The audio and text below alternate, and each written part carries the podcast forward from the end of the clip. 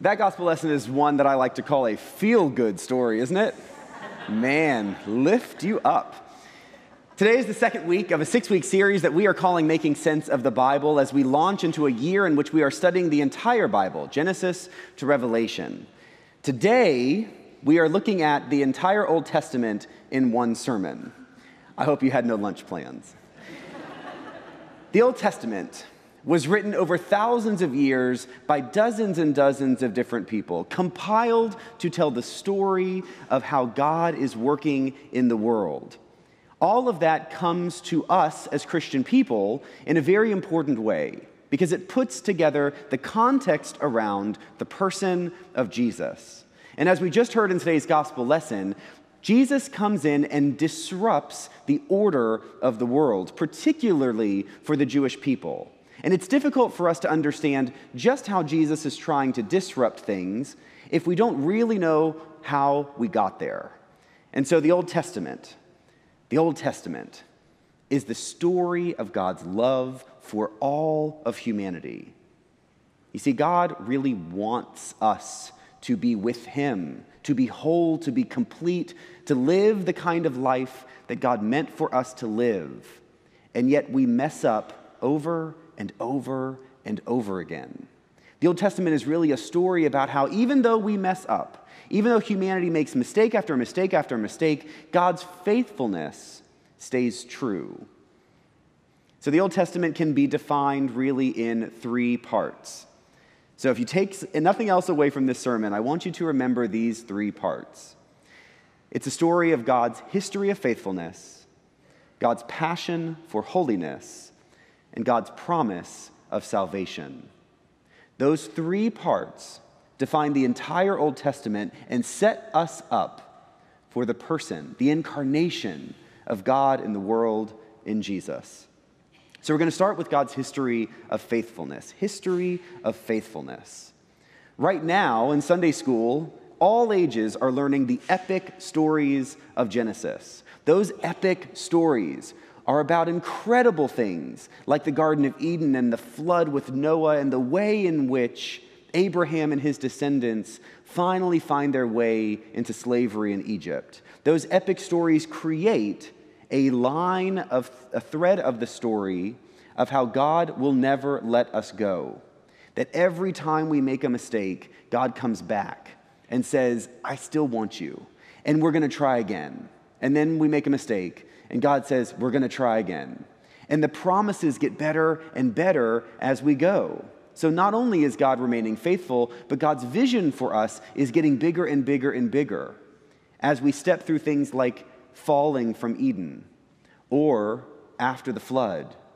We get to Abraham and the vision of his descendants filling the entire earth. And those stories are so hopeful, one after another, except that when those stories were really being written down, the people, the Israelite people, were in bondage in Egypt. And that's when we get to part two God's passion for holiness. See, God had this history of faithfulness, but it wasn't until Moses leads the people out of Egypt and they receive the law from God that they create a set of practices that allow them to be a people grounded in holiness, in worship, and in gratitude for what God has done for them. As they receive the law at Sinai, the Israelite people begin to become the Jewish people. Judaism is rooted in that moment with the law because you see, God's promises up until that point just hadn't quite worked. And so God thinks, let's give them law. And perhaps that will create parameters and keep them on the rails. That works for a little bit, but as you know, not for long. God's people, the Jewish people, begin to come off the rails. And so God begins to speak through prophets. And as God speaks through the prophets, God makes a promise of salvation. And the promise of salvation is that at some point, God will do something so big, so profound, so significant that humanity will no longer be able to resist the truth that God loves us unconditionally and wants us to love him back. that sets us up for what will come in the New Testament in the person of Jesus. This story of humanity's rise and fall and ups and downs is something that prepares us to understand the context around today's gospel lesson, where the Pharisees and the scribes come to Jesus and they say, Hey, your people, your followers, are not washing their hands the right way. And Jesus, I can only imagine, looks at them like, Is that, are you seriously worried about the way in which they wash their hands?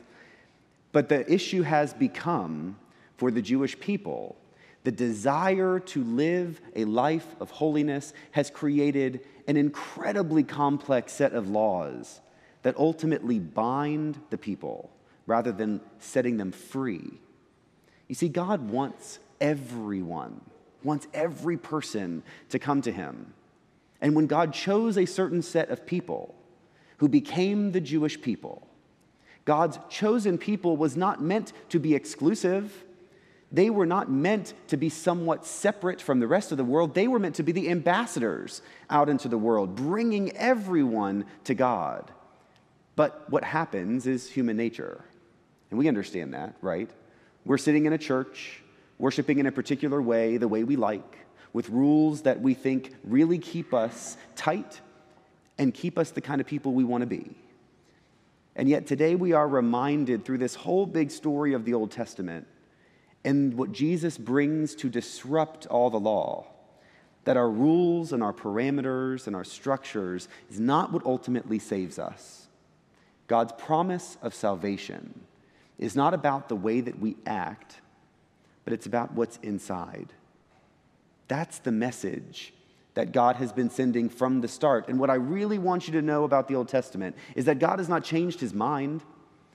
God has been saying the same thing over and over again. And we have simply misunderstood. As we consider the entire Bible this year, as we look at God's great arc of salvation, what it really is, is a great love story. You see, we are loved, every one of us. Everyone out there is loved too. And we have not been chosen special because God loves all of us in these pews most, although it is Labor Day weekend and you're here, so you might get a little extra credit. But it is not about who we are as something special. God loves every person, and we have been chosen to be here not for the story to end, but to become the ambassadors, to reflect the light in the world of what God is calling every single person into. That what we have here is something very special because God created us to be the light in the darkness. God created us to be loving in the world. God created us to work toward peace that passes all understanding. That peace and that love brings hope to a world that seems to have lost the hope that God wants for us. We find hope here, just as people have found hope in God for centuries, for millennia, and beyond. The hope that we find here is not something that should stay within these walls.